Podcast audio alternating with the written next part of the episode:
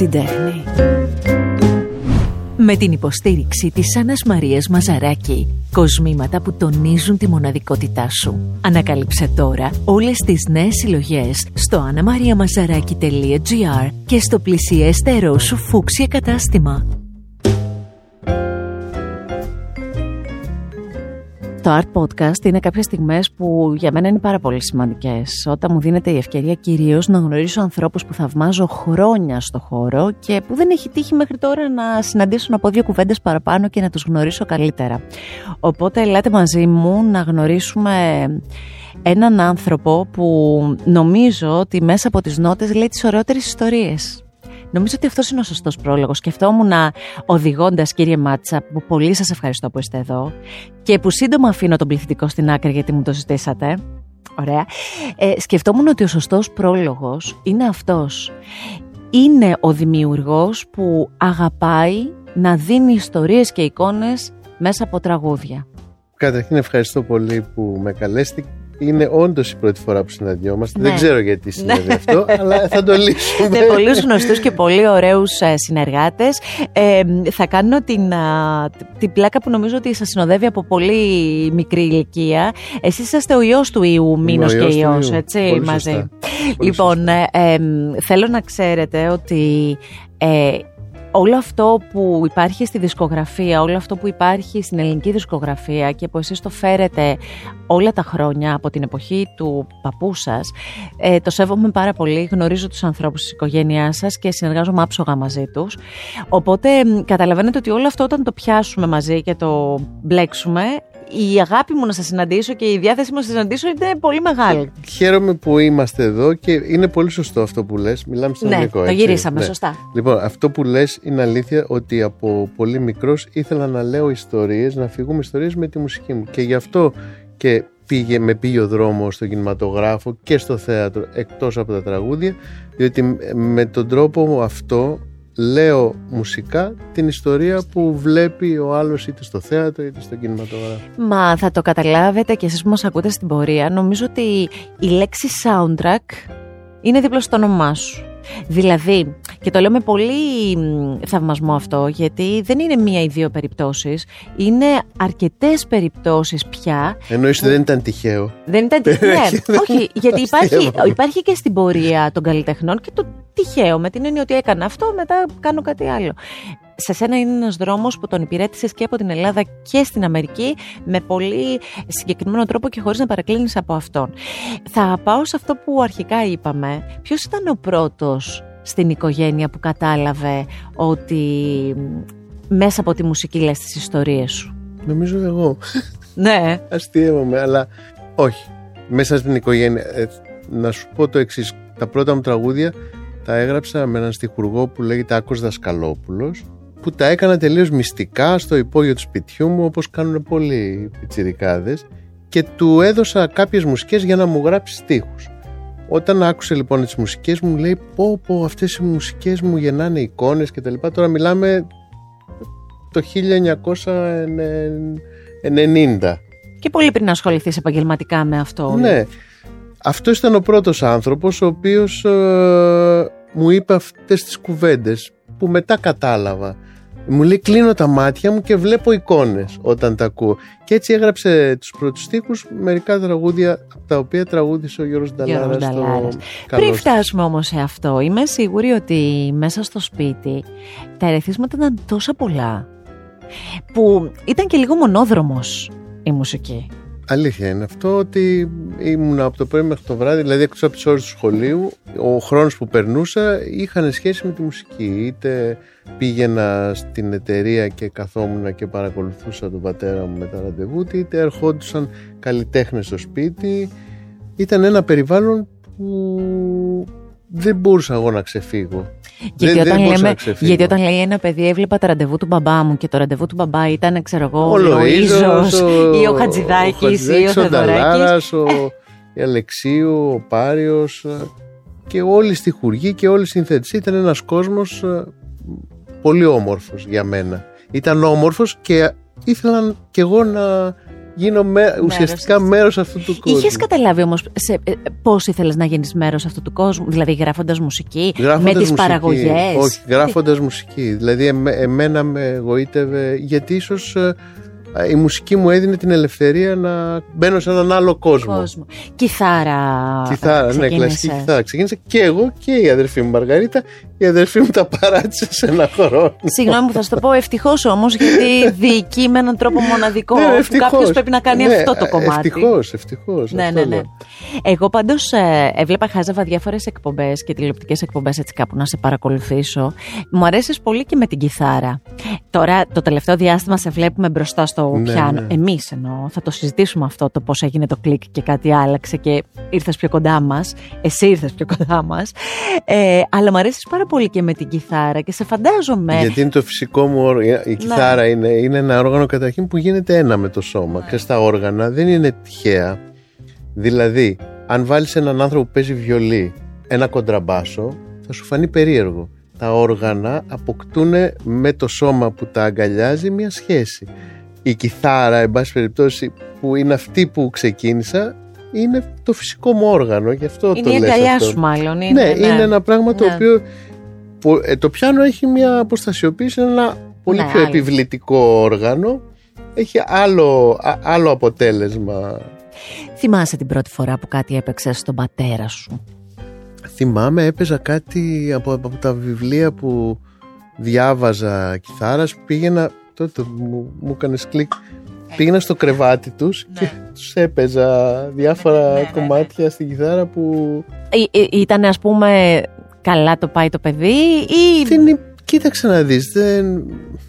ήταν μάλλον λίγο αυτονόητα όλα. Κατάλαβες, δηλαδή δεν, ε, δεν ήταν ούτε πανηγυρισμοί, αλλά ούτε και ότι είναι κάτι αδιάφορο. Αλλά εγώ τα, οι προσλαμβάνουσες που είχα είναι ότι είναι κάτι φυσιολογικό. Δηλαδή είναι ένα, ήταν ένα σπίτι που η μουσική ήταν ένα πράγμα... Ναι, ναι, ήταν τρόπος έκφρασης. Ναι, έτσι κι αλλιώς. φυσιολογικό. Οπότε δεν είχε ακραίες ε, Ναι, ναι. ε, Αντιδράσεις, όταν Αντιδράσεις. υπήρχε κάτι. Ναι. Ε, διαβάζοντας πράγματα για τον παππού σου, την ιστορία του, σκόνταψα πάνω σε κάτι και σκεφτόμουν ότι μπορεί αυτό κάπως να, σε, να σου κλίκαρε όταν ήσουν και μικρός. Ε, υπάρχουν τραγούδια τα οποία έχει γράψει με ψευδόνυμο. ναι, ναι. Υπάρχουν τραγούδια που αργήσαμε πάρα πολύ Σωστά, να καταλάβουμε ναι. Μμμ. ότι είναι δικά του. Μμμ. Μεγάλα τραγούδια, σημαντικά, Ναι, κομμάτια μεγάλα του ελληνικού τραγουδιού. Αυτό ήταν κάτι που σε μάγεψε και λίγο και έμεινες και λίγο πίσω όταν ξεκίνησες να γράφεις. Εμείς αργήσαμε να καταλάβουμε καταρχάς ποιος μήνος μάτσας είναι, ποιος, ποιος από όλους είναι αυτός που γράφει. Θέλω να πω, ήταν εγωιτευτικό στοιχείο όταν το ανακάλυψες. Κοίταξε, η, η αλήθεια είναι ότι ο παππούς μου το έκανε επειδή ήταν μοιρασμένος λίγο στην επιχείρηση και στην Στη δημιουργία. καλλιτεχνία, στη δημιουργία. Οπότε α, για να κρατάει ισορροπίες δεν ήθελε να φαίνεται ότι ήταν αυτός πίσω α, από πολλούς στίχους που έχει γράψει κυρίως για ρεμπέτικα τραγούδια. Όταν λοιπόν εγώ κάποια στιγμή ανακάλυψα το ρεμπέτικο τραγούδι και έψαχνα και ανακάλυπτα τραγούδια ότι έχει γράψει ο παππούς μου ας πούμε τους στίχους και η αλήθεια είναι ότι εντυπωσιάστηκα πάρα πολύ γιατί ούτε και εγώ ίδιος ήξερα ότι έχει γράψει 300 τραγούδια από τα οποία πάρα πολλά από αυτά είναι, πάρα, πο- είναι γνωστά και, Και πολύ τραγούδια αγαπημένα. αγαπημένα όπως το Μινόρε της Μινόρε. Αργής, ο Αντώνης ο Βαρκάρης ο Σερέτης, Σερέτης. το είσαι εσύ ο ανθρωπός μου τους στίχους που το Αυτό είναι ένα κεφάλαιο που θα το Ένα άλλο, αγγίξουμε ναι. με πολύ τρυφερότητα Ε, αργότερα. Τέλος πάντων, πο- πολλά τραγούδια που- που ήταν, έδινε το όνομα του λογιστή του, το όνομα της γραμματέας του, αναγραμματισμό του ονόματός του, αντί Μάτσας Τσάμας. Πόσο ευφύης Ε, άνθρωπος. η γυναίκα του, η γιαγιά μου δηλαδή η Μαργαρίτα, έβαζε Μαργαρίτης. Ε, και έτσι υπάρχουν σε πολλά ονόματα τα οποία έχουν αποκατασταθεί τώρα. βέβαια. Ναι, ναι, ναι, ναι. Εγώ το βρήκα πολύ γοητευτικό στοιχείο του μυαλού ενός δημιουργού αυτό. Σε ποια ηλικία και πώς έγινε όταν τα καράβια κάποια στιγμή δόθηκαν στον Ταλάρα; Πώς έγινε αυτό, πώς... πώς... Τα καράβια ήταν η δεύτερη που είναι, δουλειά που είναι, μου. συγγνώμη που θα σου το πω, είναι από, τα Ναι. πο- από πολύ μικρή, είναι από τα Σε πολύ ευχαριστώ αγαπημένα πολύ. μου τραγούδια. Μ' αρέσει τόσο πολύ. Είναι από αυτά που όπου τα πετύχω ή όταν βάζω εγώ αυτό το τραγούδι, πρέπει να ακούγεται δυνατά. Και κάτι κάνει στην καρδιά μου αυτό. Μ' αρέσει πάρα πολύ. Ναι, πολύ ωραίο αυτό Ναι. που είναι. Μιλάει στην καρδιά. Αυτή η ιστορία μιλάει στην Ωραίο, καρδιά. ωραίο. Για, πες λίγο αυτό. Αυτό, αυτό ήταν η δεύτερη δουλειά που έκανα. Ε, Η πρώτη δουλειά που έκανα ήταν στο... Ο, ο Γιώργος έμαθε από τον Άκο Δασκαλόπουλο τη γράφω. Ναι. Ο οποίος Άκος Δασκαλόπουλος έκανε αυτό που του είχα πει να μην κάνει. Δηλαδή ότι αυτό ήταν το μυστικό μας. Και Έτσι και πει, το πρόδωσε γιατί του άρεσαν τόσο πολύ αυτά που είχαμε κάνει και ήθελε να, τα- να βγουν προς τα έξω. Εγώ του είχα πει θα σου κόψω την καλημέρα και το έκανα για έξι μήνες. Αλήθεια. Ναι. Του είχα πει ότι αυτό θα, δεν θα το πει σε κανέναν. Γιατί το ήθελες τόσο μυστικό μου; Γιατί αισθανόμουν, την, ε, το, είχα το φόβο και την ανασφάλεια του ότι το τι θα πούν ότι κάνω εγώ.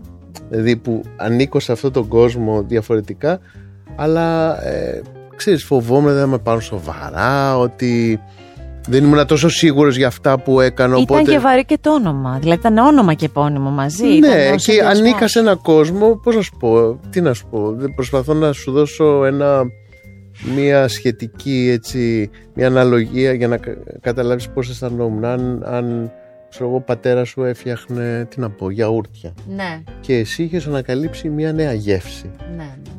Πόσο θαραλέος πρέπει να σου Ε, να βγεις να πεις ότι έχω Ξέρεις ανακαλύψει ότι αυτό; ξέρεις, αν, αν ο πατέρας ήταν ο βασιλιάς Ναι, του... ναι, ναι. Πού πας κατάλαβες. να πεις, τι να πεις. Οπότε εγώ ε, είχα πει εντάξει αυ- αυτά θέλω να τα κάνω αλλά να τα κρατήσω για μένα γιατί δεν ξέρω τι θα κάνω και αυτός πήγε και το είπε στο Γιώργο και ο Γιώργος με, με βρήκε στο διάδρομο της εταιρείας και μου λέει «Ε, έλα τσιρικά έχω μάθει ότι κάτι γράφεις λέω εγώ καμία, μία φορά μετά από κάνα μήνα το ίδιο την τρίτη φορά παίρνω τον ε, Άκο και του λέω ότι εντάξει ντροπή σου αυτό που έκανες πήγες και το είπες στο- και αναγκάστηκα να πάω στο σπίτι του Γιώργου και να του παίξω τα τραγούδια. Ειδικά, ας πούμε, σε μια εποχή που εντάξει, η δισκογραφία ήταν στη χρυσή της εποχή, αρχές 90, σε έναν άνθρωπο ο οποίος ξέρω ότι είναι πολύ δύσκολος στην επιλογή των τραγουδιών, πάρα πολύ δύσκολος, Που όλη η εσύ έτσι Ελλάδα κι του αλλιώς πήγαινε τον τραγούδια. Γιώργο Νταλάρα, ωστόσο, τον ξέρεις πάρα Από πολύ πέντε καλά. χρονών, έτσι. γιατί ήμασταν και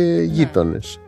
Στην, εμείς μέναμε Χέιδεν και Κονδρικτόνος και αυτός έμενε Κονδρικτόνος Ναι, και ναι, Χέιδεν. ναι, ναι. Οπότε ήταν και Ήμασταν- στο σπίτι μέσα. ναι, τον αλλά γνώριζες. ξέρεις, δηλαδή να πάω τώρα μου ζήτησε, μπορεί να ακούγεται αστείο αυτό τώρα, έτσι. Όχι, ενώ μπορεί να ακούγεται αστείο, γιατί να, να μου πεις καλά σιγά τώρα, υπερβάλλει. Δεν υπερβάλλω. Αισθανόμουν ότι τι να πάω να του παίξω εγώ που όλη η Ελλάδα έχει γράψει, ας πούμε, ε, έχει τραγουδήσει τους μεγαλύτερους συνθέτες.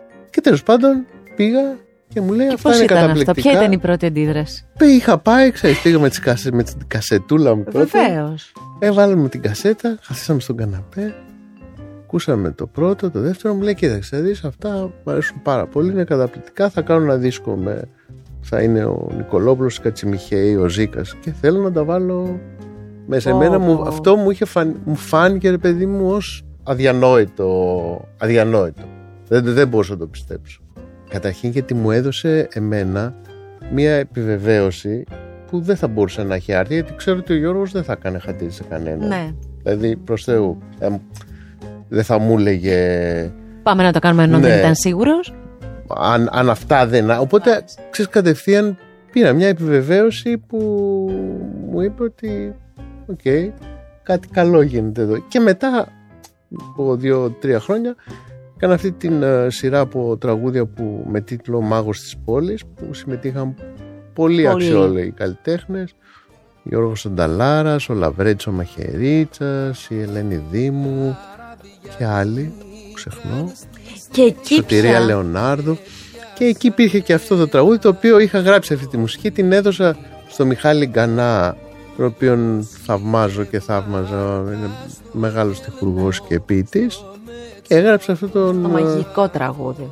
το στίχο και έγινε. Αλλά αυτό το έχω γράψει πριν από, έχει πλάκα, πριν από 30 χρόνια. Όσοι δεν είχαμε δυο φεγγάρια Όσοι δεν ήλιο σαν αχίνο Και ερωτευμένα πουλιά και ψάρια Να στον ουρανό Και τώρα ε, α, υπάρχουν ε, άνθρωποι που τώρα ανακαλύπτουν ότι πίσω από αυτό είσαι εσύ. Δηλαδή θέλω Απίθανο να πω. είναι αυτό. είναι όμως και το γοητευτικό. Γιατί η μουσική μένει και η μουσική είναι. Ισχύει πάντα Εκεί νόμιζα. για πάντα. Ναι, πάντα πιστεύω ότι δεν έχει σημασία να ξέρουν ποιος είναι. Σημασία έχει αυτό που έχεις κάνει, δηλαδή να κυκλοφορείς στον κόσμο και να επικοινωνείς. Δηλαδή, εγώ επικοινωνώ, δεν έχει σημασία να ξέρω τι είμαι εγώ. Αυτό νόμιζα. Δεν ισχύει βέβαια, γιατί συνε- ολοκληρώνεις την εικόνα την σου. εικόνα. Ναι, και εντάξει. επίσης, τι συνέστημα σου δημιουργεί όταν είσαι κάπου, ας πούμε. Πηγαίνεις κάπου με την οικογένειά σου, με τους φίλους σου και ακούς και βλέπεις τον κόσμο να τραγουδάει Ναι, τα με τραγούδια. συγκινεί. Είναι συγκινητικό. Είναι ακόμη συγκινητικό Ναι, που ναι, έχουν περάσει τόσα Πάρα χρόνια. πολύ. Μου δίνει χαρά δηλαδή. Μου δίνει χαρά. Θέλω να ε, έχεις πει σε παλιότερες συνεντεύξεις που εγώ τέλος πάντων έχω ακούσει ότι ο, η, η σχέση σου με κάποιους από τους κορυφαίους δημιουργούς ήταν, με άλλους ήταν πολύ αγαπησιάρικη όπως με το Χατζητάκι έλεγες ότι είναι, ήταν πάντα πολύ έτσι μια αγκαλιά και όλες, όλες οι αφηγήσεις που έχουμε τέλος πάντων που φτάνουν σε εμάς είναι αυτό ότι είναι ένας πολύ γλυκός άνθρωπος. Έχεις πει για τον Λοΐζο έχεις πει... θέλω να μου πεις όταν ξεκίνησες εσύ να δημιουργείς Ποια από αυτά που σου λέγανε αυτοί οι κορυφαίοι, οι ογκόληθοι στον κομμάτι της δημιουργίας, ποια από αυτά ήταν πιο κοντά σε σένα και προσπάθησες εκεί να βαδίσεις Ναι, πάνω; θα σου πω. ο- Τον Χατζηδάκη τον γνώρισα ε, στο στούντιο και πραγματικά μου φαινόταν ένας ιδιαίτερα ευφυής, γλυκός και χαριτωμένος άνθρωπος και ο, ήταν και ο Γκάτσος εκεί πέρα, πολύ πιο μεγάλος σε ηλικία. Δεν πρόλαβα από αυτούς τους ανθρώπους, ούτε από τον Λοΐζο, ο οποίος ε, ερχόταν και στο σπίτι τις Κυριακές και τρώγαμε, να έχω feedback για τη δουλειά μου. Όμως, από τον μόνο που είχα, πραγματικά, και ήταν ε, πολύ ιδιαίτερο, ήταν ο, Θο- ο Μίκης Θοδωράκης, ο οποίος όταν έκανα το νησί με κάλεσε στο σπίτι του και μου είπε «Μπράβο σου, ε, είμαι φαν σου», μου λέει «Δεν το χάνω το νησί και έτσι πρέπει να γίνονται τα soundtrack, είναι υπέροχη η δουλειά σου». Εντάξει, αυτό είναι παράσημο. Δεν είναι παράσημο. Ναι, ναι, ε, πραγματικά. Και εντάξει, ήταν πολύ αστείο γιατί. ε, OK. Okay. Κατάλαβες. Ναι. Τι ωραίο. Ωραίο. Το νησί. Είναι αλήθεια ότι τη μουσική για το νησί την έγραψες όσο ήσουν στην Αμερική; Στο Los Angeles, ε, στα ναι. χρόνια που ήσουν Είναι εκεί; αλήθεια. Δηλαδή πήγα ε, στα, γυ- στην αρχή στα γυρίσματα. Η αλήθεια είναι ότι μ- μου κάνανε έτσι μια βόλτα στη Πιναλόγκα και είδα τα πάντα. Δηλαδή είναι σαν ε, να εγκαταλείφθηκε ένας τόπος πώς όταν πέφτει λάβα τα αφήνεις και φεύγεις. Δηλαδή έβλεπες, ε, έβλεπες πραγμα... προσωπικά πράγματα από τους ανθρώπους εκεί αυτό ήταν εντάξει, ήταν συγκλονιστικό. Μου έμεινε αυτή η εικόνα και η εμπειρία. Δηλαδή πήγα για δύο-τρεις μέρες στην αρχή των γυρισμάτων, μετά ξανά φύγα Αμερική και ξαναπήγα μετά από 1,5 χρόνο στο πάρτι που κάναμε όταν στο τελευταίο γύρισμα. Και ο- όλη η δουλειά την κάναμε με τον ε, Θοδωρή Παπαδουλάκη που το σκηνοθέτησε, την κάναμε εξ αποστάσεως. Πώς Ε, είναι, μου έστελνε πώς- επεισόδια και έγραφα. Νομίζω ότι δεν χρειάζεται κάτι παραπάνω. Αν, αν, αν, αν σ' αρέσει να λες ιστορίες, η ιστορία είναι ανάγλυφη και οι χαρακτήρες είναι ανάγλυφοι. Επίσης αγαπάω πολύ τους χαρακτήρες μου. Δηλαδή ψάχνω να... Επειδή περνάμε πολλές ώρες μπροστά τους, γιατί εγώ βλέπω Βλέπω δηλαδή ένα επεισόδιο σε κάθε λεπτομέρεια. Λέω στους ηθοποιούς μετά, όσους ξέρω καλύτερα από τη μάνα σας, γιατί σας έχω στην οθόνη. μου. Σκιαγραφίσει απόλυτα. Σας έχω στην οθόνη μου και βλέπω λεπτομέρειες τρελές. Είναι ιδιαίτερη τέχνη να γράφεις ένα soundtrack, Ισχύει, δεν είναι; ισχύει. Είναι πολύ διαφορετικό. Ισχύει. Έχεις με μια τεράστια δύναμη στα χέρια σου, που είναι η μουσική, που μπορείς να απογειώσεις πραγματικά μια ωραία σκηνή. Μπορείς να διορθώσεις μια σκηνή που δεν έχει πετύχει πολύ, γιατί η μουσική τραβάει την προσοχή αν θέλεις να την τραβήξει Ναι, την κλέβει λίγο. και μπορείς και να καταστρέψεις μια σκηνή αν κάνεις λάθος μουσική. Είναι πολύ εύκολο. Είναι όλα αυτά, δηλαδή έχεις ένα υπερόπλο στα χέρια σου. Όταν ξεκίνησες να γράφεις για θεατρικές παραστάσεις, για τηλεοπτικές σειρές, για τον κινηματογράφο, όταν ξεκίνησες να γράφεις, είχες σκεφτεί ότι μ, σε πηγαίνει και ο δρόμος εκεί. Τε- Θέλω να πω, το έκανες ε, μ, πιο με άγνοια κινδύνου ή είχες Το μπει έκανα μέσα σε με, αυτό; με άγνοια κινδύνου, όπως το λες. Το έκανα Ναι. με πλήρη άγνοια Ναι. όταν το 96-97 κάπου εκεί υπήρχε ένα φεστιβάλ ε, για νέους συνθέτες από την ελευθεροτυπία και αναθέταν σε δύο νέους συνθέτες να κάνουν τη μουσική για μια βουβή ταινία. Και μου ανέθεσαν να κάνω τη μουσική για μια ταινία του Pabst του 1939 όπου έπαιζε η Louis Brooks. Η Louis Brooks Με ξέρεις, το- με το με- καρέ το ναι, ναι, ναι, ναι, ναι, χαρακτηριστικό. ναι. Ο Σωστά. Pabst ήταν ε, ο μεγάλος ε, γερμανός ε, σκηνοθέτης της, ε, των τελευταίων δεκαετιών. Έτσι μου δώσαν την ταινία, κάθισα ένα καλοκαίρι έγραψα και το Σεπτέμβριο που έγινε το φεστιβάλ έπαιξα ζωντανά τη μουσική της ταινίας, δηλαδή μη- μια μισή ώρα στο Παλάς, το τότε Παλάς και ερωτεύτηκα τον κινηματογράφο. Βέβαια δεν είχα λάβει υπόψη μου μια φοβερή λεπτομέρεια ότι δεν είχα σκηνοθέτη πάνω από το κεφάλι μου να μου λέει. Ήτανε- Σωστά, Ήμουνα ήταν, μόνος. υπήρχε ένα γκάπ εκεί. ναι, Σωστά. εκεί. Δηλαδή κάθισα ένα καλοκαίρι και δούλεψα για αυτή την ταινία. Αυτό όμως είναι μαγικό για ξεκίνημα, να Ναι. είσαι τόσο ελεύθερος για να Ελεύθερος. κάνεις πραγματικά Πραγματικά. ό,τι θέλεις. Πραγματικά. Είναι ανάποδο ξεκίνημα. Συνήθως είσαι με Φταίει, ναι. όρια Ναι, και ναι. μετά αφήνεσαι. Και είπα ότι είναι μαγικό αυτό το πράγμα. Το να μπορείς να λες παράλληλα με τη μουσική. Ήταν, ε, ήταν καταπληκτικό αυτό το βράδυ στο Παλάς. Πόσο μεγάλες διαφορές έχει να γράφεις για κινηματογράφο, για τηλεόραση, για θέατρο; Κοίταξε, η, η αρχή, η πηγή είναι μία, η μουσική. Έτσι. Ναι. Δηλαδή, όταν δημιουργείς κάτι από το τίποτα, είτε, ε, δεν έχει σημασία το που θα πάει. Τα υπόλοιπα είναι τεχνικά. Δηλαδή, στο κινηματογράφο παίρνεις την ταινία, κάθεσαι στο στούντιο, τη μελετάς, δοκιμάζεις και η εικόνα είναι κάτι σταθερό. Δηλαδή, δεν θα αλλάξει.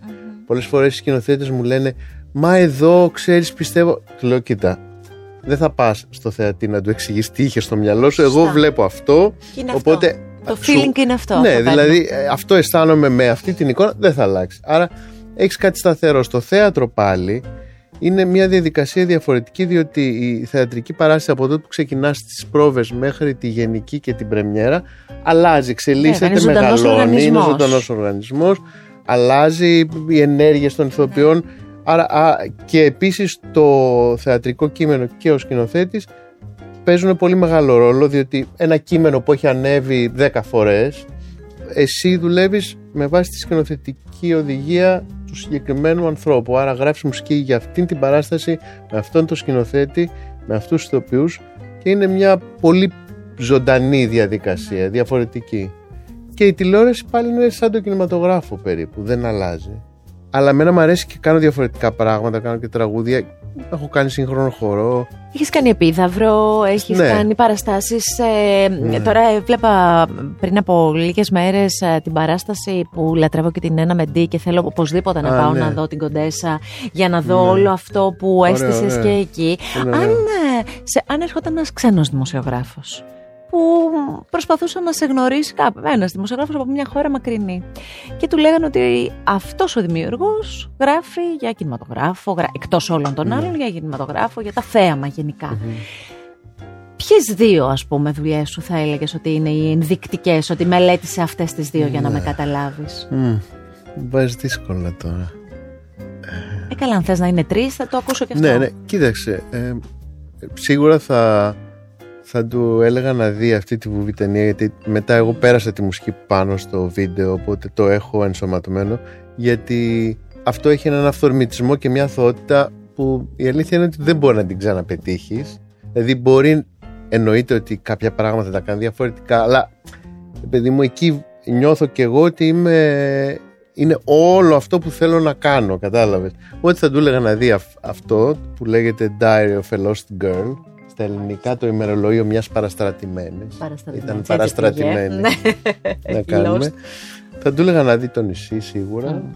Και από θέατρο; από θέατρο θα, σου- θα του έλεγα να δει τους όρνηθες ε, που είχαμε κάνει με το Χατζάκι στην Επίδαυρο ήταν η πρώτη παράσταση που έκανα παρότι είναι το αγαπημένο μου έργο που είχε κάνει ο Κούν με το Χατζηδάκι και μουσική που δεν ξεπερνιέται ε, αυτό που κάναμε είχε μια φελινική ατμόσφαιρα και ένα ύφος τσίρκου και έτσι έκανα τελείως διαφορετική μουσική δηλαδή δεν είχε το λυρισμό Εκείνο, της εκείνης παράστασης του εποχής. 60 γι' αυτό σου λέω ότι το ίδιο Μμ, κείμενο μμ.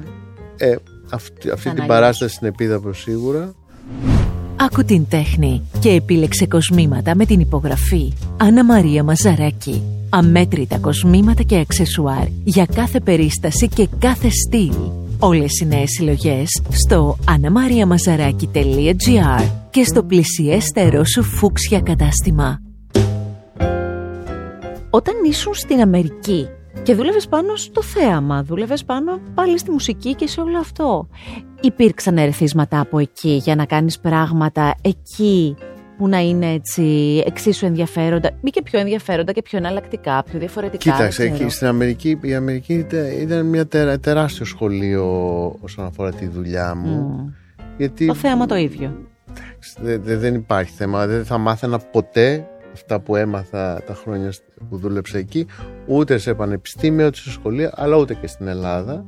Καταρχήν, στην Αμερική έκανα στο, στη Νέα Υόρκη, στο Lincoln Center, παίξαν την κινηματογραφική μου μουσική, που ήταν μια εμπειρία... Τι ξέρεις, με στιγμή τη είναι συμ- αυτή, μαγική. Ναι, εντάξει. Δηλαδή, Μεγάλο μέγεθος. στο κέντρο ας πούμε, του κόσμου παίξανε τη, τη μουσική από αυτή την ταινία που Ναι. την είχα ε, ενορχιστρώσει για ορχήστρα μεγάλη ανάμεσα σε μουσικές δηλαδή πήγα στην πρόβα αυτά δεν τα ξεχνάω με τίποτα πάω στην πρόβα της ορχήστρας και παίζουν πριν από μένα παίζουν του Μορικόνε το, τη μουσική από τον Ονό και μετά, Και μετά εσύ. εμένα. Και λες, ε, μάλιστα, Και τα σωστά ήμουν μεγέθη. τύπου, ξέρεις, πιτσιρικάς και λέω, οκ, τώρα Τι πώς θα τη ωραία. βγάλουμε Ναι. καθαρή. Και όμως στην, ε, στη συναυλία που έγινε, ο κόσμος ήταν, ε, δηλαδή χειροκρότησε προς το εξίσου. Φο- ε, φοβερή στιγμή αυτή.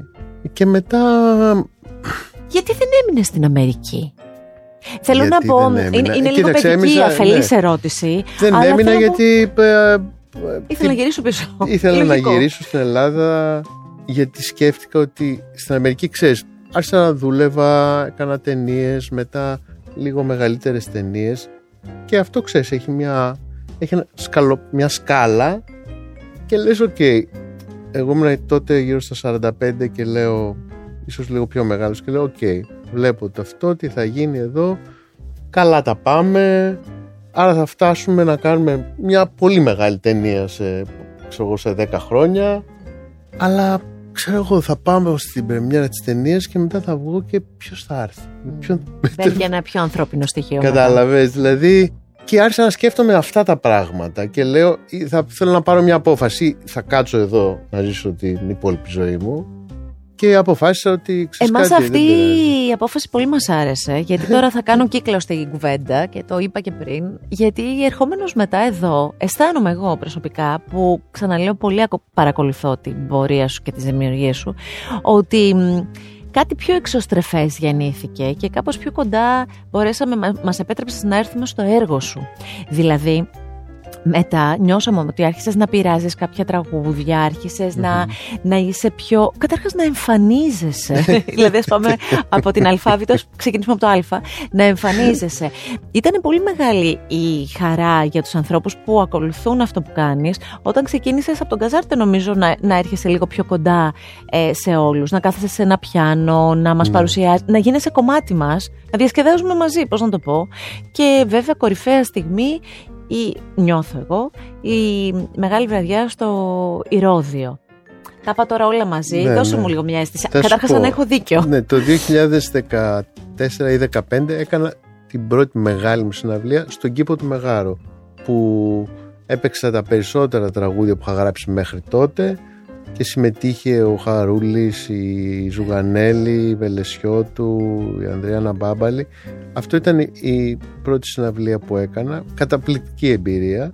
Μετά είπα αυτό από εδώ και πέρα θέλω να το κάνω.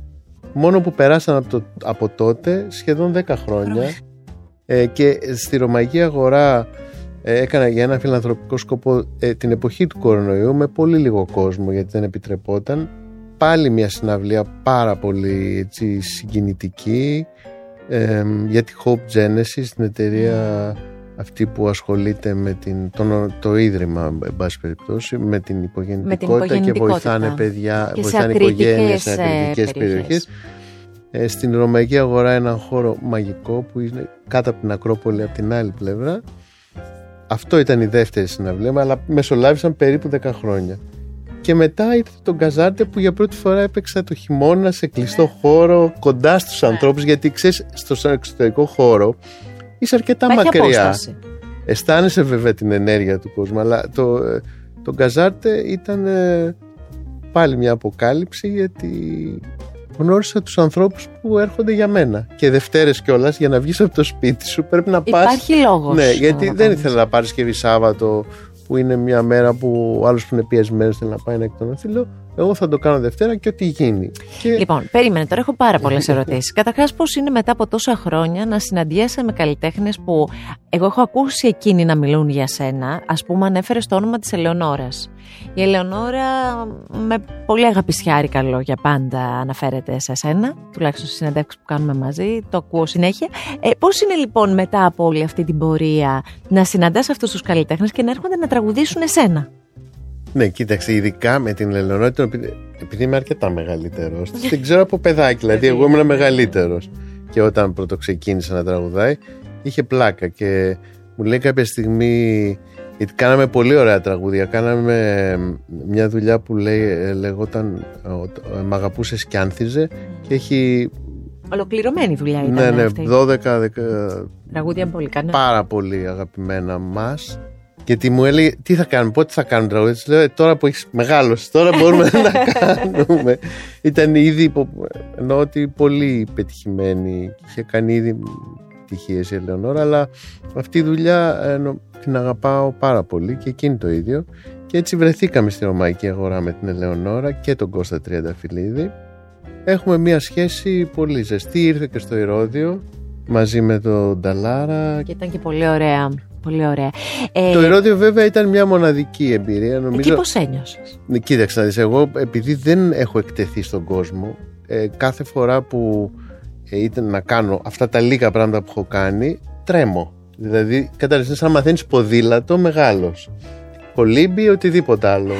Κατάλαβες. Έχεις και μια συστολή. Ότι Ναι. πα- πα- όχι, πρέπει ε, οπωσδήποτε δεν να γίνει είναι, και καλά. όχι το live. Κοίταξε, δεν είναι αστείο. Είναι πάρα πολύ δύσκολο πράγμα. Πάρα πολύ δύσκολο. Δηλαδή απαιτεί ενέργεια, εγρήγορση, απαιτεί ξέρω, εγώ, να, σε, ζεστα- να είσαι ο εαυτός σου, να μην. Ναι, βεβαίως όμως αυτές τις μεγάλες βραδιές έχεις και εξαιρετικούς μουσικούς. Εντάξει, δεν το συζητάω. Μαγικούς μουσικού Δεν το που συζητάω. δίνουν όλο αυτό. Δεν το που είναι μια συζητάω. ενέργεια από μόνη της. Δεν το συζητάω. Παρ' όλα αυτά, ε, ξαναλέω, επειδή είναι κάτι που το ξεκίνησα μεγάλος, ε, μετά το Ηρώδιο, νομίζω ότι εκεί ήταν το γερό βάπτισμα, ας πούμε. Δηλαδή, έχω αποκτήσει έτσι μεγαλύτερη ευχέρεια. Ανέφερες πριν και το όνομα του Κώστα Τριανταφυλλίδη, με τον οποίο καιρό συμπορεύεστε και θα πάω και στην ταινία και στην, Στην ευτυχία. Ευτυχία. Πώς είναι αυτά τα τραγούδια, πώς ήταν αυτή η εμπειρία που αγαπήθηκε και πάρα πολύ από τον κόσμο; Ναι, ναι. Ο, ο Κώστας έχει για μένα μια φωνή μοναδική και η μοναδικότητά της ε, έγκυται στο γεγονός ότι έχει μια λαϊκότητα και μια ευγένεια μαζί. Πράγμα που είναι πάρα πάρα πολύ δύσκολο να το βρεις γιατί έχει αλλάξει κοινωνία. Ο Κώστας προφανώς έχει παλιά ψυχή και έτσι συνεχίζει των παλιών τραγουδιστών. Ε, έχει μια στιβαρότητα αντρική και ταυτόχρονα μια ευγένεια. Και έτσι ταιριάξανε πολλά τραγούδια που έχουμε κάνει. Τον γνώρισε το πλατή κοινό γιατί τραγουδάει αρκετά χρόνια με την ε, διασκευή από την Παπαγιανοπούλου Αυτό. Το όνειρο και του Καλδάρα το τραγούδι το όνειρο απατηλό. Χαίρομαι πολύ διότι ο Κώστας ο Καλδάρας, ο γιος του Απόστολου Καλδάρα είναι φίλος και όταν το έκανα τον πήρα τηλέφωνο να του πω κοίταξε έχω κάνει αυτό, άκουσε το πω και ενθουσιάστηκε. γιατί ξέρεις τι, εγώ δεν φανταζόμουν ότι πόσες χιλιάδες κόσμου ξαναγνώρισε το τραγούδι, Το ή τραγούδι δεν το ξαναγεννήθηκε, πήρε Ναι, δεύτερη ζωή. ή δεν το ξέρανε καν Ναι, ναι, ναι. και το μάθανε. Κάποιες μικρότερες ηλικίες είναι σίγουρα ναι, ότι δεν το ε- ξέρουν. εμένα δεν πάει το μυαλό μου, κατάλαβες. Εσένα δεν πάει και το μυαλό σου γιατί έχεις γεννηθεί σε μια οικογένεια που Ισχύει, αυτό ναι. ήταν το DNA. Είναι, είναι λογικό, αλλά αν βάλεις ηλικιακά κάτω και δεις. Ε, προφανώς, άνθρωποι δεν βγαίνει. εικοσάριδες ας πούμε. Ναι, ναι, ναι. και Αλλά τώρα 25. έχει αγαπηθεί και έχει. και αυτό κι αν είναι. Γενικά όλο αυτό είναι αυτό που λέμε ότι δημιουργεί εικόνες. Και οι εικόνες είναι πολύ δυνατές και οι τέχνες συναντιούνται και γίνεται κάτι μαγικό. Σαν πλοίο που ναυάγησε Σαν νουφαρό που μάδισε στις λίμνης μέσα το θόλο νερό Πριν είχες ξεκινήσει να λες για το είσαι εσύ ο άνθρωπός μου Ναι, α- ε, και μ, γι' αυτό θέλω να μου μιλήσεις γιατί θέλω να δω πώς είναι να ξανααγγίζεις κάτι που έχει γράψει ο παππούς ναι, κοίταξε, αυτό είναι ένα τραγούδι το οποίο ήταν ένα ζεμπέκικο που τραγουδούσε η Μπέλου, αν έχεις ακούσει το πρωτότυπο. Άλλη προσέγγιση εντελώς Τελείως άλλη. Δηλαδή, είναι άλλο τραγούδι ουσιαστικά. Αλλά κάποια πράγματα τα οποία με συγκινούν, ε, έχω το θράσος, γιατί περί θράσους πρόκειται, αν το δεις σαν τρίτος, να λέω αυτό είναι δικό μου, το κάνω ό,τι θέλω. Αλλά υπάρχει όμως ένας όρος. Δηλαδή, αυτό που αισθάνομαι εγώ με το τραγούδι αυτό, όταν το κάνω, το μεταφέρω. Δηλαδή, μεταφέρω την ουσία του σε κάτι άλλο. Και οπότε γι' αυτό πετυχαίνει, γιατί η ουσία του δεν έχει αλλοιωθεί, απλά έχει κρατηθεί και την έχει ντύσει με άλλα ρούχα.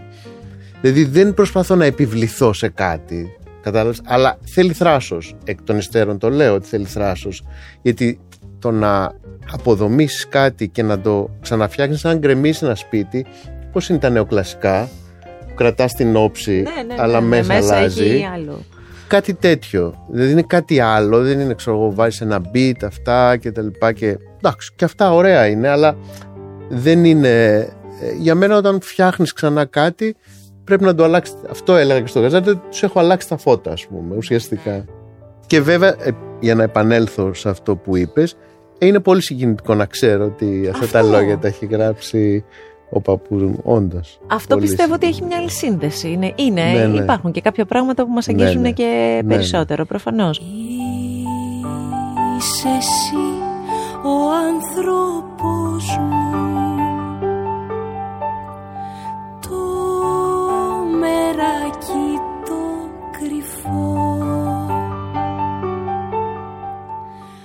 Από αυτό που λες που κάνεις εσύ αυτό, το παίρνω και αλλάζω τα φώτα, ας πούμε, Ναι, και ναι. το κάνω. Υπάρχει κάποιος άλλος που νιώθεις ότι το κάνει εξίσου ωραία. Υπάρχουν άλλοι που νιώθεις, άλλοι Ε, κοίταξε, δημιουργοί έχω που νιώθεις ακούσει, ότι έχω- έχω- σου αρέσουνε. Άκου. Ένας άνθρωπος ο οποίος είχε. Τώρα, συγγνώμη, που μιλάω για ανθρώπους που έχουν πεθάνει και είναι πολύ παλιοί. Ενώ υπάρχουν χιλιάδες διασκευές. Τώρα, ε, λέω, επειδή μου έρχεται στο νου κατευθείαν. Ε, Ο, ο Χατζηδάκης, ας πούμε, πήρε τα νυχτερινά του Μότσαρτ.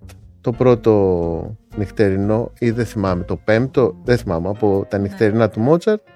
Το έδωσε στον Κάτσο, το ξανάπαιξε, το έδωσε στον Κάτσο και κάνανε το «Ήλια μου, ήλια μου, βασιλιά μου» που τραγουδάει γαλάνη. Θέλω να σου πω, αυτό εννοώ ως ε, ανασύνθεση. Κάτι Τώρα- τόσο δυνατό. Κάτι τόσο δυνατό και κάτι τόσο διαφορετικό. Από, ε, μια μουσική από το Μότσαρτ ε, που είναι γραμμένη το 1700 δεν ξέρω πο- Ναι. πότε έγινε τραγούδι με τους στίχους του Γκάτσου και την ε, ανασύνθεση ας πούμε του, του Χατζηδάκη. Σε Παρόλα αυτά κυκλο- υπάρχουν ωραίες διασκευές. Ακούω. Απλά θεωρώ πραγματική διασκευή κάτι που του βάζεις μια μ, σφραγίδα πολύ δυνατή. Καταλαβαίνω απόλυτα τι λες. Ναι. Τι είναι αυτό που δεν έχεις κάνει ακόμη και θέλεις πολύ να κάνεις; Εννοείς εκτός από τα live που είναι κάτι καινούριο; Αυτό είναι ένα καινούριο, το έχεις- α- μας το έχεις αυτό δώσει σαν καινούριο. Καλά, εντάξει. Δεν έχω κάνει. Έχω κάνει τρεις βραδιές φέτος και Γιατί- τρεις βραδιές. ναι, αλλά έχεις μπει στη φιλοσοφία Εντάξει, αυτού σωστά, και ετοιμάζει σωστά. και μια υπέροχη βραδιά σε λίγες μέρες. Σωστά. Αλλά τι υπάρχει κάτι άλλο; Αυτό που ετοιμάζω για να πούμε γι' αυτό. στις Τώρα 7 γι' αυτό Μαρτίου. έχουμε να πούμε 7 πολύ Μαρτίου. ωραία Εντάξει, πράγματα. μια το ανέφερες να το πούμε. Να το πούμε βεβαίως. Ότι ε, το καλοκαίρι στο Ηρώδιο είχα ε, 30 λεπτά από την κινηματογραφική μουσική και η υπόλοιπη ώρα ήταν τραγούδια. Τραγούδι. Τώρα θα έχω όλη τη βραδιά κινηματογραφική μουσική και θεατρική μουσική πάλι με τη Συμφωνική Ορχήστρα της ΕΡΤ και το Μίλτο Λογιάδη χωρίς τραγούδια. Αυτό που είναι πάρα πολύ ιδιαίτερο είναι ότι επειδή είναι την ημέρα της γυναίκας έχω επιλέξει τα θέματα από τις ταινίες που αφορούν γυναικείες μορφές όπως είναι η ευτυχία παρένθεση Παπαγιανοπούλου, Παπαγιανοπούλου. όπως είναι η Ελένη παρένθεση Καζαντζάκη. Καζαντζάκη όπως είναι η Μεγάλη Εκατερίνη από το Θεός αγαπάει το Χαβιάρι που ουσιαστικά έκανε, έδωσε στο Βαρβάκι την άδεια για να ξεκινήσει το εμπόριο από το Χαβιάρι Μμμ. όπως είναι η Πέτρα Φον Καντ από το έργο του Φασμπίντ Fassbinder. Και άλλες ηρωίδες από θεατρικά κινηματογραφικά έργα και έτσι είναι αφιερωμένη στη γυναίκα. Λοιπόν, εγώ όταν πήρα το δελτίο τύπου πριν από αρκετό καιρό, όταν πρώτο κυκλοφόρησε και έτσι και βρήκα αφορμή για να ζητήσω επιτέλους αυτή τη συνάντηση. Δεν είναι Ε, ότι στην είχα αρνηθεί. Όχι, εγώ, εγώ ντρεπόμουν να το ζητήσω, στο λέω αλήθεια. Ε, μ, αλλά ήταν τώρα να έγινε τώρα. Ε, όταν είδα λοιπόν το δελτίο τύπου, χάρηκα τόσο πολύ που σε διάβαζα, διάβαζα τα λόγια σου, που έλεγες ότι όλο αυτό είναι μ- με μια ιστορία. Έβαλα τη λέξη ιστορία. ναι, με γιατί- μια ιστορία για κάθε γυναίκα. γιατί επιβεβαιώθηκε αυτό που ένιωθα Ναι. εγώ για σένα. Το βρίσκω μαγικό που έτσι ξημερώνοντας η μέρα της γυναίκας με έναν τρόπο υμνής γυναίκες διαφορετικές μεταξύ τους, διαφορετικές ψυχοσυνθέσεις, διαφορετικές ε, προσωπικότητες και άλλο ε, Ναι, είναι η τσαγανό γυναίκα και η μουσα, η καθεμία. γυναίκα στην εξουσία. Ε, Γυναίκα που δεν συμβιβάζεται, μια ευτυχία διαφορετική. ασυμβίβαστη Είναι- ναι, και ναι. πρωτοπόρος στη δουλειά Και της. χαρήκα και ακόμη περισσότερο γιατί είχα διαβάσει που έλεγες πόσο πολύ ε, χάρηκε όλο αυτό που είχε συμβεί με, την, ε, με τη συμφωνική της ΕΡΤ, με τη συμφωνική ορχήστρα της ΕΡΤ. Και λέω, κοίτα, ξανασυναντιούνται για να δώσουν ένα τέτοιο ωραίο αποτέλεσμα. Ναι, με, μετά από έξι μήνες, αλλά ξέρεις κάτι, ε, είναι μια από τις καλύτερες ορχήστρες που έχουμε στην Ελλάδα. Ναι. Θα σου πω, από τις πρόβες που κάναμε το, το Σεπτέμβριο για τη συναυλία του Ηρωδίου, η μουσική με όμικρον γιώτα είναι καταρχήν η πρώτη αντίδραση που παίρνεις. Λοιπόν, ήταν όλοι τόσο χαρούμενοι και παίξαν τόσο καταπληκτικά και μετά μου λέγανε σε ευχαριστούμε πάρα πολύ, σε ευχαριστούμε. Δηλαδή είδα, ένιωσα Το ζήσανε. πραγματικά αγάπη Ναι. και πραγματικά δώσαν τον καλύτερό τους σε αυτό και αυτό με ενέπνευσε να πω ότι ξέρεις κάτι είναι ευκαιρία να κάνουμε μια βραδιά μόνο με μουσική με τα ωραιότερα θέματα που έχω γράψει που αφορούν τις γυναίκες από τα έργα Η γυναίκα μέσα από τη δημιουργία τη δική σου, τι χαρακτηριστικά έχει; τι εννοείς, είναι η αρχή και το τέλος τι χαρακτηριστικά έχει; Είναι η αρχή και το τέλος και γύρω ε, μας περικλεί όλους ε, τι Και να μέσα πω. σε όλο αυτό υπάρχει και κάτι αλέγκρο και κάτι πιο είναι ο, ήρεμο και, κάποια και κάτι- θάλασσα φουσκωμένη. είναι όλα. Προφανώς.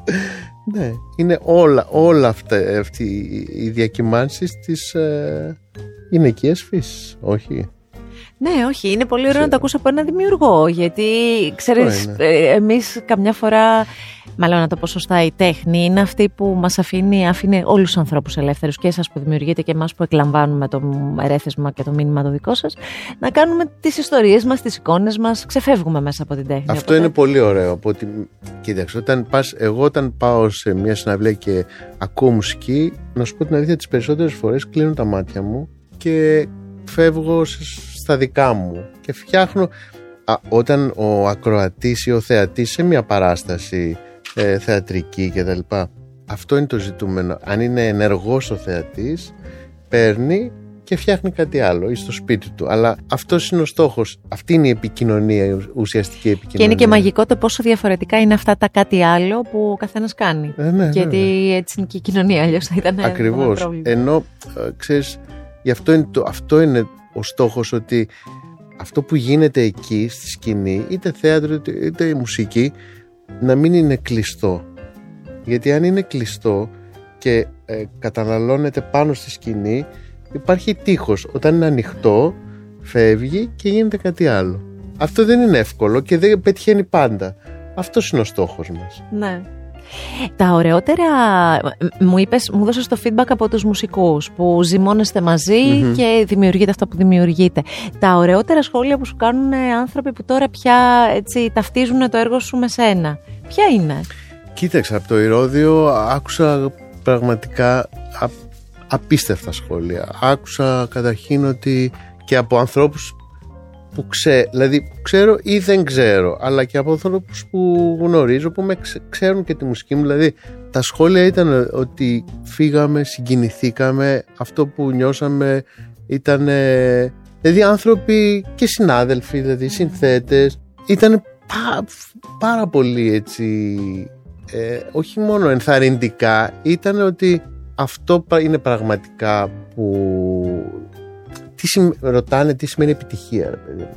αυτό είναι επιτυχία δηλαδή το να βγει κάποιος από αυτό που του δίνεις εκείνη την ώρα και να μ, έχει μια, ρε παιδί μου, πώς φεύγεις από μια πάραση και λες είμαι καλύτερα, έχω μια έτσι ανάταση ρε παιδί μου και φεύγω και πάω σπίτι μου και νιώθω καλύτερα, αγαπάω περισσότερο τη γυναίκα μου, το, ή το, τον άντρα μου, κάνω καλύτερα τη δουλειά μου γιατί με έχει, μου έχει δώσει κάτι ρε παιδί μου. Αυτό είναι επιτυχία. Αν είναι αυτό επιτυχία, να ρωτήσω και κάτι άλλο. Ευτυχία τι είναι; Τώρα ευτυχία, τώρα αυτό δεν το έχουν, απ- δεν, δεν το έχουν απαντήσει φιλόσοφοι. Αλήθεια είναι Μ, αυτό, να σου αλλά πω, πάντα έχει ένα. Ευτυχία είναι ε, κάποιες στιγμές γιατί νομίζω ότι είναι κάτι που δεν κρατάει πολύ ενώ δεν κρατάει πολύ τη στιγμή που συμβαίνει αλλά στα χρόνια μπορεί να συμβεί αρκετές φορές ελπίζουμε ότι μπορεί να συμβεί είναι κάποιες στιγμές που λες ε, αυτό είναι ευτυχία έτσι για τον καθένα συμβαίνει σε διαφορετικές φάσεις πολλές φορές, λίγες φορές αλλά είμαι σίγουρος ότι αν παρατηρείς τον εαυτό σου υπάρχουν τώρα μην μου κάνεις την επόμενη ερώτηση Όχι, δεν, Α, ποια ήταν η εντάξει. επόμενη, να την Εντάξει. κάνω. να την Όχι. κάνω, σκεφτόμουν. Σκεφτόμουν όμως ότι αν εσένα σου ζητούσε ένας σκηνοθέτης Μμμ. να ντύσεις αυτή την ευτυχία. Πώς θα Με- την έδινες; Με, πολύ λίγες νότες και Λίγες πολλές παύσεις. Πολύ ωραία απάντηση. Μου έδωσε αυτό ήθελε ένα τέτοιο να, να μας βάλεις μέσα στο. Πολύ Δικό σου λίγες κόσμο. νότες και πολλές παύσεις. Και αν είχε χρώμα αυτή η ευτυχία για σένα; Και συνήθως είναι μπλε. Συνήθως είναι μπλε. Θα γυρίσω λίγο ακόμη σε αυτό που πρόκειται να συμβεί στο Μέγαρο γιατί μου αρέσει πάρα πολύ. Η σκέψη αυτή μ, προήλθε, ενώ συνδυαστικά με τη γυναίκα, προήλθε από κάποιο, κάτι που είχε στο νου σου; Κοίταξε, πολλές ηρωίδες από τα θέματα μου είναι γυναίκες. μμ. Ε, δηλαδή, Σωστά. ε, το είδα μπροστά μου, να σου πω έκανα έτσι το πρόγραμμα του ηρωιδίου και βλέπω Ελένη, ευτυχία. Και λέω κοίτα πλάκα. Και λέω θα ήταν πολύ ωραίο να επιλέξω τα μουσικά θέματα που αφορούν έτσι κι αλλιώς γυναίκες και να κάνω μια συναυλία με τις μουσικές μου Που να είναι Ναι. για τις γυναίκες αυτές. Είναι πάρα πολύ ωραία ευκαιρία. Εμένα μου αρέσει πάρα πολύ να ξαναπούμε ότι είναι στις 7 Μαρτίου και μάλιστα ε, θα δοθούν και όλα αυτά τα κινηματογραφικά θέματα και όχι μόνο κινηματογραφικά, όλα αυτά τα θέματα που μπορεί και να μην ξέρουμε ότι είσαι Ναι, πίσω σωστά. από αυτά. Από αυτά τα κρυμμένα, τους κρυμμένους θησαυρούς που λέμε ότι Οκ. θέλουμε να ανακαλύψουμε. Θέλω πάρα πολύ να σε ευχαριστήσω που, Εγώ σε ευχαριστώ. που τα είπαμε. Ε, θέλω και με άλλες αφορμές έτσι να νιώσω ότι μπορούμε να λέμε πράγματα ωραία γιατί θα έχει και πολύ ενδιαφέρον και μία κουβέντα σε άλλο χρόνο, ε, μία κουβέντα γενικά για την μουσική και την άποψή σου για τη μουσική. Εγώ κλείνοντας θέλω να μου πεις, όταν είσαι μόνος σου στο αυτοκίνητό σου, τι μουσική ακούς; Δεν, δεν είναι ένα πράγμα. Πολλές φορές ακούω ραδιόφωνο γιατί θέλω να δω τι παίζει. Άλλες φορές βάζω ένα κλασικό σταθμό που έχω στο τηλέφωνό μου. Και πολλές φορές όταν είμαι σε φάση δημιουργίας ακούω αυτά που έχω μόλις ηχογραφήσει και δοκιμάσει για να δω πώς μου ακούγονται. Πάντα τη μουσική που κάνω, την τσεκάρω ή στη φύση, πάντα. Δεν το έχω πρόγραμμα, αλλά να ξέρεις ότι ο πιο αυστηρός κριτής της μουσικής σου είναι η φύση. Αν βρεθείς σε ένα φυσικό περιβάλλον, ενώ ξέρω εγώ, σε ένα βουνό, αλλά στη φύση και ακούσει τη μουσική, αυτό είναι ο πιο αληθινός κριτής, γιατί απογυμνώνονται όλα. Εκεί φαίνεται πόσο αλήθεια έχει αυτό που κάνεις. Είσαι πολύ ωραίος στο να λες ιστορίες και να δημιουργείς εικόνες. Πραγματικά το λέω μέσα από την ψυχή μου. Αυτό το Art Podcast και κάθε επεισόδιο Art Podcast μπορείτε πολύ εύκολα να το ακούσετε κλικάροντας στο artpodcast.gr ή μπαίνοντας σε μία από τις δημοφιλείς πλατφόρμες. Ακούγεται σε όλο τον κόσμο και είναι τεράστιο το ευχαριστώ. Πάντα δημιουργικός, πάντα με ωραίες εικόνες και στο επανειδήν. Με την υποστήριξη της Άννας Μαρίας Μαζαράκη. Προσιτή πολυτέλεια για κάθε περίσταση της ζωής σου. Ακού την τέχνη. Art Podcast. Με τη Γιώτα Τσιμπρικίδου.